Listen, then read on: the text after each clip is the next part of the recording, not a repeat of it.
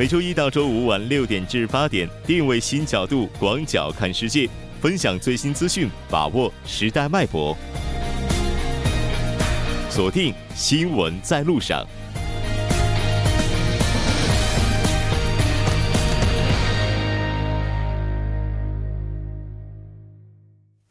好了，欢迎回来，这里是正在为您直播的 TBS EFM 调频一零点三新闻在路上。稍后第二部节目当中，将为您带来我们今天的世界地球日特别采访，以及首尔新生活半岛之外。那接下来是广告时间，广告过后马上回来。好了，欢迎回来，接下来马上为您带来的就是我们今天的世界地球日特别采访板块。马上连线高丽大学科学技术大学工环境工程专业的研究教授赵鑫，赵教授你好。好，主持人你好。那其实赵教授之前也是做客过我们直播间的，今天非常高兴和您以电话连线的形式来进行这一期特别的采访。四月二十二号是世界地球日，咱们来看一下今年的地球日这个主题是什么？好的，世界地球日活动源于美国，每年举办世界地球日的活动的宗旨呢，是为了唤起人类爱护地球、保护家园的意识，促进资源开发与环境保护的协调发展。虽然每年的世界地球日没有统一的特定主题，但只有一个地球始终是它的总主题。今年呢是第四十九个世界地球日，今年的主题呢是终结塑料污染。嗯，那刚才您提到的是世界地球日，它的主题是终结塑料污染。中国和韩国的话，这两个国家有没有就单独自己的主题呢？啊，对我们我们中国也有。今年中国的宣传口号呢就是。珍惜自然资源，呵护美丽国土，讲好我们的地球故事。嗯，韩国的话，它的这个主题是和世界地球日的主题统一的吗？呃，韩国稍微，因为现在韩国这两最近是雾霾天气的次数越来越多，嗯，所以今年的宣传口号，我刚才查一查，应该是哈纳斯哈纳塞根腿儿的主菜应该要翻译成是还我蓝天，这个吧。嗯，是的，没错。其实这三个主题都和现阶段我们面临的地球污染问题有着很大的关联性。哈，在这一天，全球各地都会有各种形式的一些活动。咱们来看一下比较具有影响力的有哪些。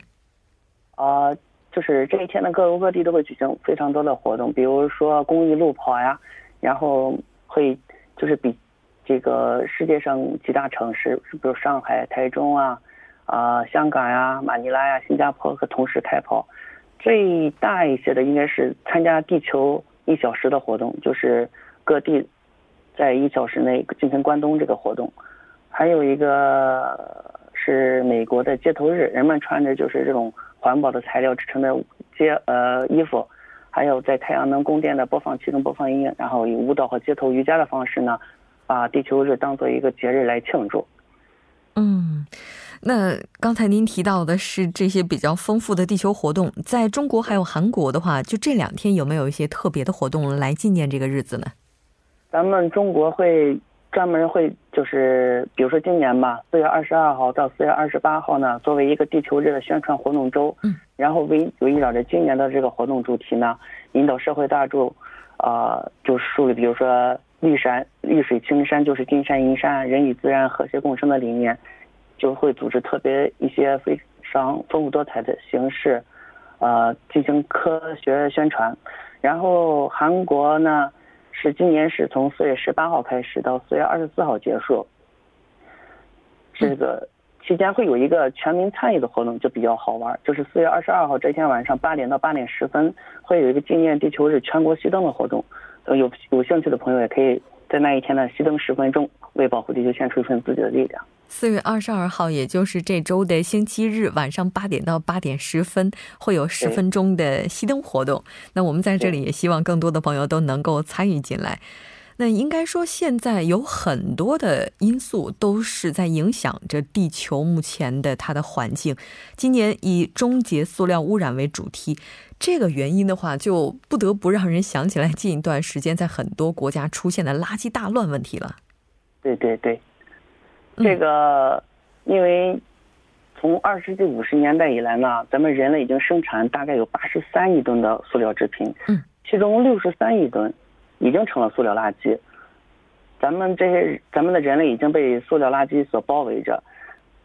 饱受这个塑料痛苦呢，不光是我们的人类，还有很多的海洋生物。相信大家以前都看过很多这种视频，比如说海龟的鼻子中会插入一个塑料的吸管啊，这个鲸鱼的胃剖开以后会发现很多的塑料袋啊，什么绳子呀，这呃这之类的。然后其实最重要的是，这些大块的塑料在海洋中呢，随着时间的推移呢，它不会分解，它会变成更小的一些塑料颗粒，嗯，微塑料。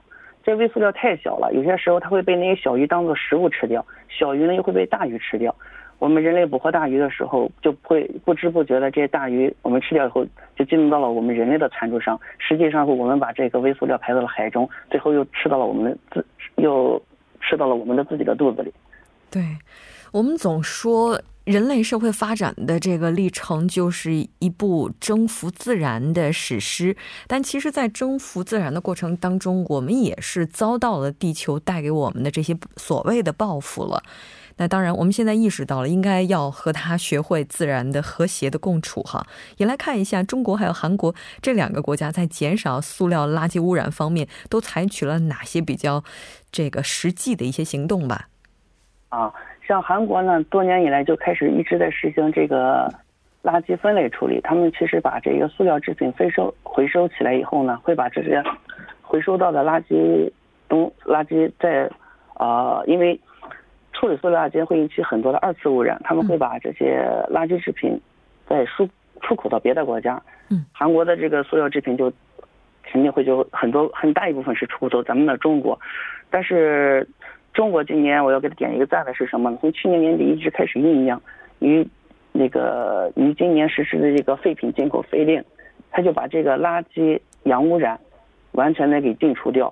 然后我觉得在这国家拿出的这一个步呢，会对这个塑料污染治理呢起到一个很大的助力。嗯，是的。那当然，我们之前在节目当中也讨论过，因为中国的这一举措也是让像韩国呀、日本啊等等这些出口塑料垃圾的国家遭受到了不小的一个困扰了。当然，这个塑料垃圾的话，如果可以，当然对它进行回收利用是最佳的方案了。那我们怎么样去有效的分解它呢？啊，从现今的这个新科技和研究方向来看呢，主要体现在三个方面。第一个呢，就是主持人刚才说的回收再利用，不是单纯的通过焚烧处理，而是通过物理化学方法呢，使之分解成可以利用的塑料制品原料，或者是，呃，可以利用的能源。那个最终无法回收处理呢，就通过清洁燃烧，对其热量进行回收，供电啊，供暖。第二个呢，就是开发可以降解生，呃，生物可以降解的塑料。这个成分呢，主要就是一些食物原料之类的。这些新型的塑料呢，有些是可以食用的。当然了，消费者如果不想吃这个东西，也是可以把它扔掉的，很 很快的被分解掉。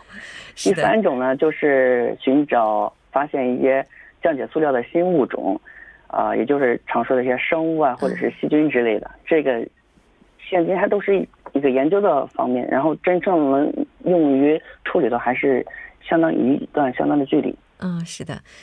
但 如果要是这个刚才您提到的所谓的塑料垃圾也可以食用的话，我们可以想象以后我们在食用一些方便食品的时候，连包装一起吃掉，这个画面应该也是挺美的。但是不管怎么样哈，我们知道现在人们对于塑料垃圾的这个处理参与度也是越来越高了。但是哈，这个其实环境保护呢，它不仅仅是需要个人，从国家这个层面来讲，应该说也都是需要我。我们去付出努力的，那咱们来看一下，我们可以去做一些什么？嗯，国家这个方面呢，就会去制定一些的政策呀、补助政策之类，会去鼓舞人们去对这个垃圾呢回收再利用。我觉得从个人做起呢，就是我们要减尽量的减少这个塑料制品的使用。嗯，我们出门的时候可以带着环保杯啊，购物的时候选择用布袋啊，或者是纸袋。对已经有的塑料容器呢，我们要可以开发我们的脑洞。做到在家里二次使用或者是长久使用，然后最好的是我们不要一直要喜新厌旧，我们要把旧的尽可能的使它更长久的使用下去。我觉得对这一方面的话，会对这个环境也会做出我们的相应的努力。嗯，是的，没错。其实今天在去这个超市买东西的时候，就有这样的一个意识啊。当柜台的服务员问我是不是需要一个塑料袋的时候，就想，嗯，应该要减少塑料垃圾。可能我们每个人都可以从自身做起，在包里带一个比较方便携带的这种多次循环利用的袋子，应该也是为保护环境做出自己的一份努力了吧。好的，非常感谢今天赵教授带来的这一期连线。当然，希望以后有机会在节目当中还能再次听到您的声音。再见。好，再见。稍后来关注一下这一时段的路况、交通以及天气信息。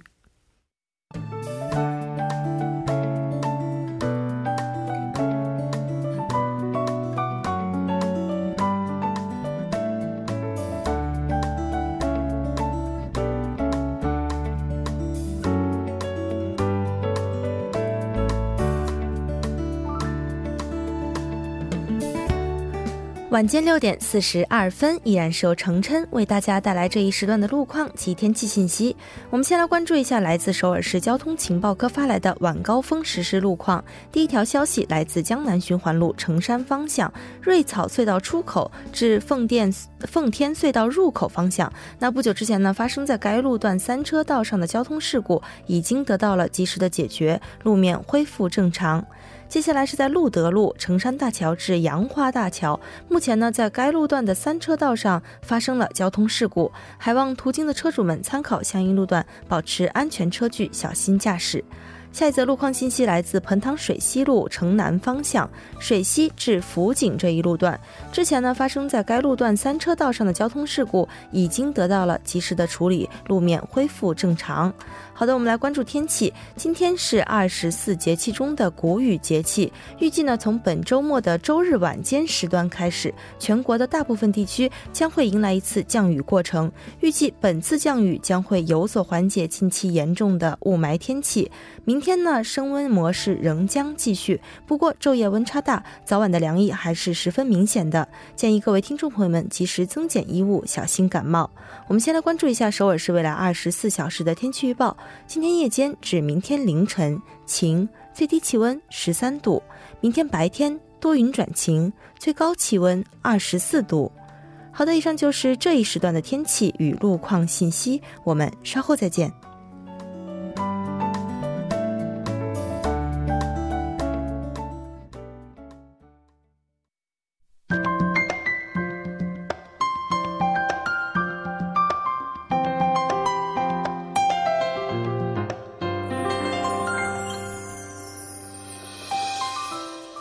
首尔新生活为您介绍首尔市面向在韩外国人推出的优惠政策、开办的教育讲座、举行的庆典。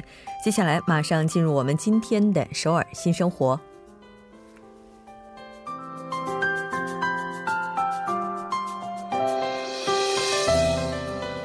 来看一下今天的第一条消息：首尔的 YMCA 为了帮助中途入境的青少年朋友提高适应韩国社会的能力，现在组织了一场名为 Playmate 这样的一个项目。通过这个项目，多文化家庭以及非多文化家庭青少年朋友能够通过体育活动、导师、学员活动、郊游等等一系列的这样的一些活动呢，来建立友谊，增进相互之间的感情。如果您希望参与进来的话，或者您周边有朋友适合的话呢，您也可以推荐给他。截止日期是到五月十六号。更加详细的信息，您可以拨打电话零二七三四零幺七三零二七三四零幺七三进行咨询。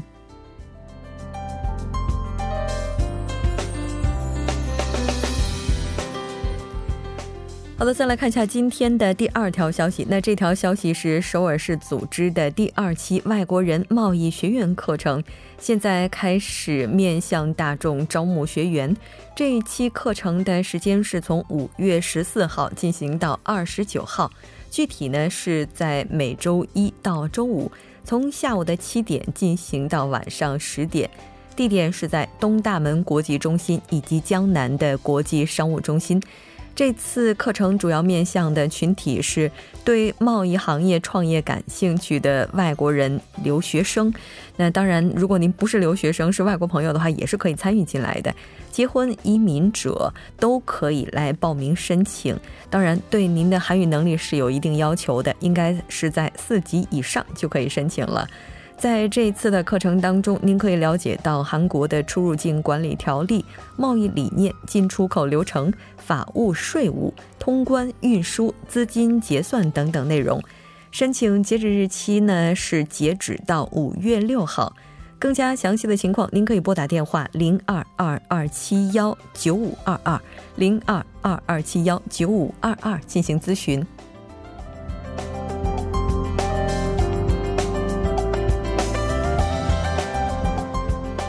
好的，再来看一下今天的最后一条消息。那这条消息是仁川江华郡和首尔市联手为外国人打造了旅行专用 K Travel 大巴，正式投入运营。K Travel 大巴一共分成五个线路。是首尔市和五家地方自治团体共同推进的项目。那当然，目的也是为了方便外国游客在访问首尔的同时，也能够非常方便的前往韩国其他的地方城市进行观光。五条线路当中，江华线路已经于本月的十四日正式投入运营。那到今年的十二月为止，每周是一次，每次是两天一夜的这样一个频次进行发车。主要路线是从首尔出发，途经江华的观光平台、大韩圣公会、江华圣堂、那花纹席文化馆、射箭体验等等。详细的信息您可以登录 http: 冒号双斜杠 k 横线 travelbus。点 com 这个网站进行查询，那在这个网站上也会为大家提供中文、英文、日文等多语的服务。好的，以上就是我们今天首尔新生活的全部内容。当然，也希望这些信息能够带给大家的首尔生活更多帮助。那稍事休息，马上为您带来我们今天的半岛之外。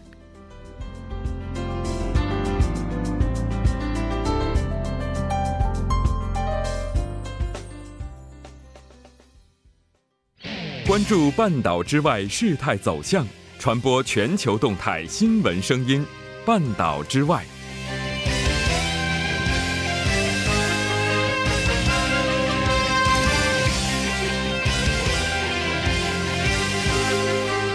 好了，欢迎回来。半岛之外带您聚焦全球资讯。接下来马上连线本台特邀记者夏雪。夏雪，你好。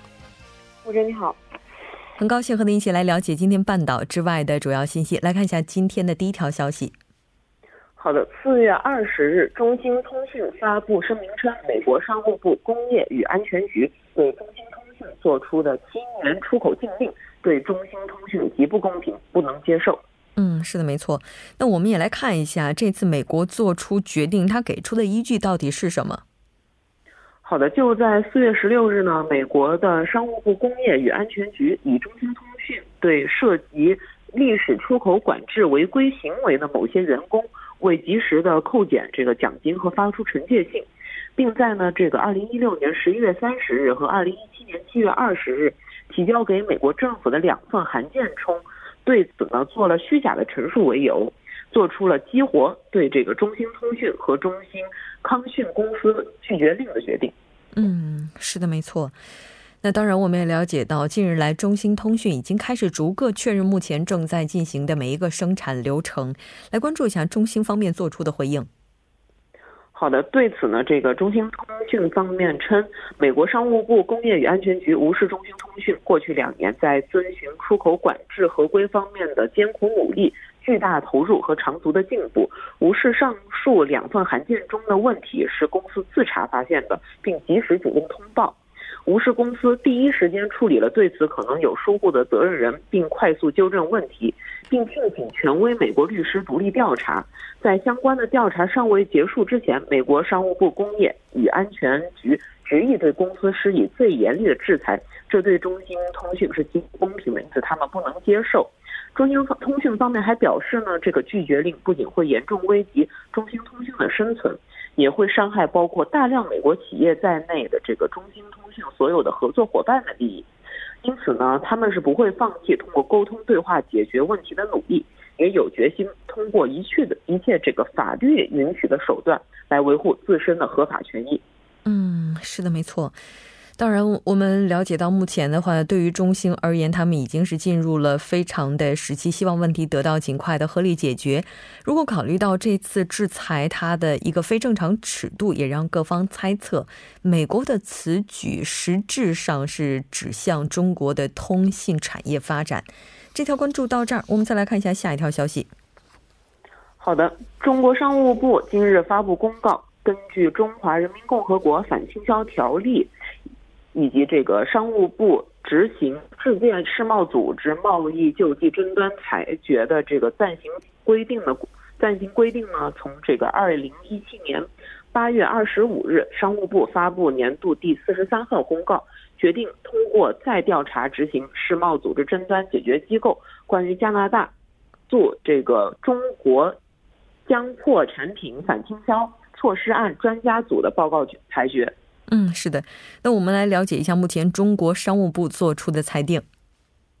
好的，调查机关裁定呢，在原审调查期内，原产于美国、加拿大和巴西进口的浆破的倾销行为，导致了中国国内浆破产业受到实质性的损害。倾销与这个实质损害之间是存在因果关系的，因此调查机关决定继续按照商务部二零一四年第十八号公告内容实施反倾销措施。嗯，是的。那这条关注到这儿，我们再来看下下一条消息。好的，美总统特朗普十九日签署备忘录，放松美国常规武器的转让政策，尤其是美国生产的无人机系统的出口政策。嗯，我们来看一下特朗普他做出这个决定主要目的是什么？这个美国的国务院表示呢，这个新的无人机系统出口政策主要是有五大目的，分别是。增强美国公司的贸易机会，增强盟友的安全和反恐能力，加强双边关系，保持美军的优势，防止大规模杀伤武器的运载系统的扩散。嗯，当然，与此同时，所有的军售合同仍然需要美国国会予以批准，这个条款也是存在的。来看一下。是的，没错。这个美国的政府官员称呢，此新政是为了增强美国公司在这个全球武器市场的竞争力。以前呢，这个外国政府必须通过美国的政府购买这个无人机系统，但是新政是允许他们直接与美国公司达成交易，但是美国政府仍然是会对相关的交易进行监管的。根据这个特朗普签署的备忘录呢，美国的国务院等相关部门将在六十天内向总统提交一份这个具体的行动计划。据称呢，美国。政府会以这个人权、防扩散等因素对相关的武器销售进行监管。与此同时呢，所有的军售合同仍需美国的国会予以批准。嗯，那当然，特朗普的这样的一个举动，不禁让人想到他之前一直以来所打的这场贸易战，让国内失去了很多的就业岗位，是不是也希望通过这样的一种方式来进一步扩大他所谓的就业？这条了解到这儿，我们再来看一下下一条消息。好的，当地时间十八日晚，沙特阿拉伯利雅得金融城内的一家电影院开业，这也是沙特电影院禁令实施三十五年后重新开张的第一家电影院。嗯，那沙特的文化新闻部部长也是对开放的电影院给予了很高的评价。是的，该新闻部长表示呢，电影院重回沙特是沙特历史和文化生活中一个非常重要的时刻，标志着沙特向着充满活力的经济和社会转型。他表示，解禁电影院不仅是可以丰富人民的这个文化生活，还可以刺激经济，创造更多的就业机会。嗯，是的。那我们来了解一下当天开放的这个情况是怎样的。好的，根据这个报道呢，当天是放映了美国好莱坞的热卖电影《黑豹》。当这个大屏幕亮起和出现画面的一刻，观众席是发出了这个热烈的掌声和口哨声。这个文化新闻部长呢，也是与来宾一起边吃爆米花边看观看电影。尽管这场电影首映是只面向受邀的这个观众观看，但是对于大多数的沙特人来说呢，这也是标志着国家几十年以来最明显的变革时刻之一，也是被视为沙特阿拉伯新时代的一部分。这家电影院目前，这家电影院是拥有四百五十个座位，但是并非像其他的这些沙特的公共场所一样将男女分隔开来。经营这家电影院的这个美国电影连锁公司也是表示，从十六日开始，电影院将向公众销售。嗯，是的，没错。虽然说今天的话，它可能是属于一场半封闭式的首映，但是未来的话，相信会成为年轻人们所喜闻乐见的一种娱乐方式。那这条关注到这儿，我们哦，时间的关系，我们今天就了解到这里。非常感谢您，我们下周再见。下周再见。整点过后马上回来。